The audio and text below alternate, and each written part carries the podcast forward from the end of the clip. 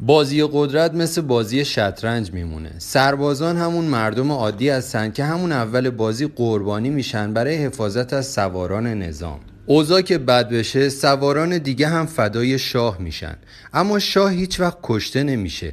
نهایتش کیش و مات و مبهوت سر جای خودش باقی میمونه. اما توی بازی شطرنج اگه سواران لایقی نداری لازمه که سربازانی که زنده موندن تلاش کنن و به پیش برن. سربازی که به آخر خط برسه می‌تونه تبدیل به سوار بشه و قدرت رو به دست بگیره. البته فلسفه کل این بازی واسه موقعیه که شما دوست داری از شاه خودت دفاع کنی. وگرنه اگه به شاه خودت اعتقادی نداری منتظر پیروزی دشمن هم نشو چون دشمن فقط شاه تو رو کیش و مات می‌کنه.